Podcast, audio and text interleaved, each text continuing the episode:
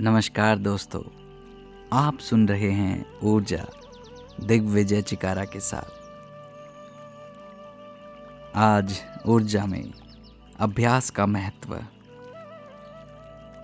अपने अपने क्षेत्रों में जो भी व्यक्ति सफल हुए हैं, उनकी सफलता में अभ्यास की महती भूमिका रही है।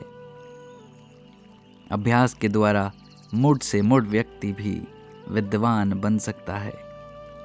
निसंदेह, किसी भी लक्ष्य को प्राप्त करने में अभ्यास का महत्वपूर्ण योगदान होता है।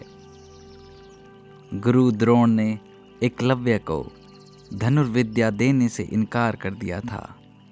उसके उपरांत एकलव्य ने उन्हें चोरी छिपे देखकर स्वयं धनुष बाण चलाने का अभ्यास किया और वह धीरे धीरे धनुर्विद्या में निपुण होता गया।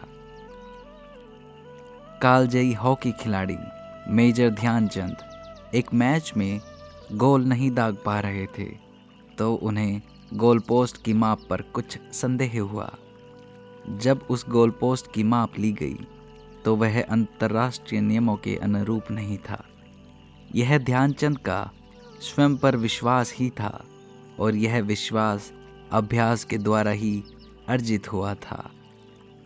आज यदि हम बल्ब की रोशनी पा रहे हैं तो उसके पीछे भी अभ्यास की शक्ति ही निहित है। एडिसन ने बार बार असफल होने के बावजूद अभ्यास करना नहीं छोड़ा और एक दिन उस वस्तु का आविष्कार कर दिया, जिसने दुनिया को प्रकाश दिया। अभ्यास की शक्ति को मानव ही नहीं, अपितु पशु पक्षी भी महत्व देते हैं।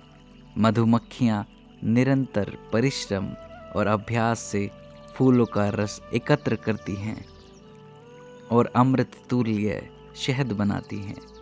इसी प्रकार नन्ही चीटी जब अपने खाने के लिए अनाज एकत्र करती हैं, तब इस प्रक्रिया में अनेक बार अनाज का टुकड़ा उनके मुँह से छूटता है, किंतु वह निरंतर चलने का अभ्यास करती है। और अंततः गंतव्य तक भार उठाए चली जाती है। इसी तरह पक्षी अपना घोंसला बनाने के लिए जगह जगह से तिनका तिनका एकत्र करते हैं।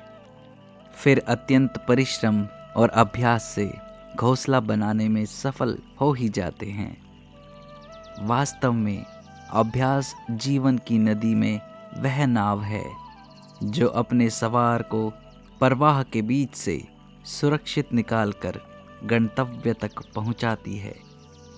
इसमें कोई संदेह नहीं कि अभ्यास ही आत्मविश्वास का सर्वोत्तम साधन है।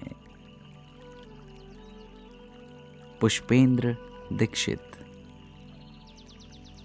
आप जहाँ भी ये पॉडकास्ट सुन रहे हैं, हमें लाइक और सब्सक्राइब करना ना भूलें।